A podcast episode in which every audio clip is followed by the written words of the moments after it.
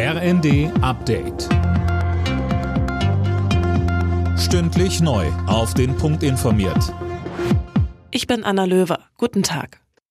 In Indonesien haben sich bei einem Fußballspiel schreckliche Szenen abgespielt. Über 170 Menschen kamen bei Ausschreitungen und einer Massenpanik in Malang auf der Insel Java ums Leben. Anne Brauer. Nach dem Spiel in Malang auf der Insel Java stürmten laut Polizei etwa 3000 Fans der unterlegenen Mannschaft den Platz. Es kam zu gewaltsamen Szenen. Die Polizei versuchte, die Menschen zurück auf die Ränge zu drängen und feuerte Tränengas in die Menge.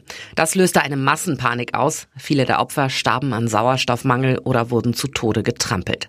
Der Weltfußballverband FIFA schreibt eigentlich vor, dass die Sicherheitskräfte in den Stadien kein Reizgas einsetzen sollen. Zum ersten Mal seit Kriegsbeginn hat Bundesverteidigungsministerin Lambrecht die Ukraine besucht.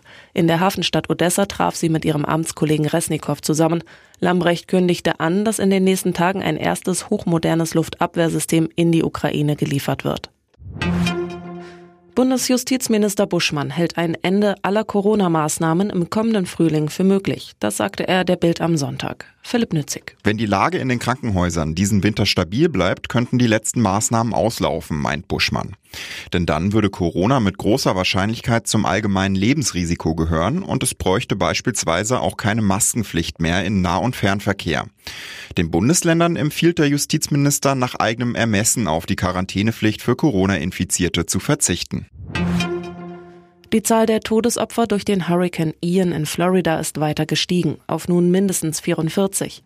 Ian hatte Florida Mitte der Woche erreicht und große Verwüstungen angerichtet. Inzwischen hat sich der Hurricane aufgelöst. Alle Nachrichten auf rnd.de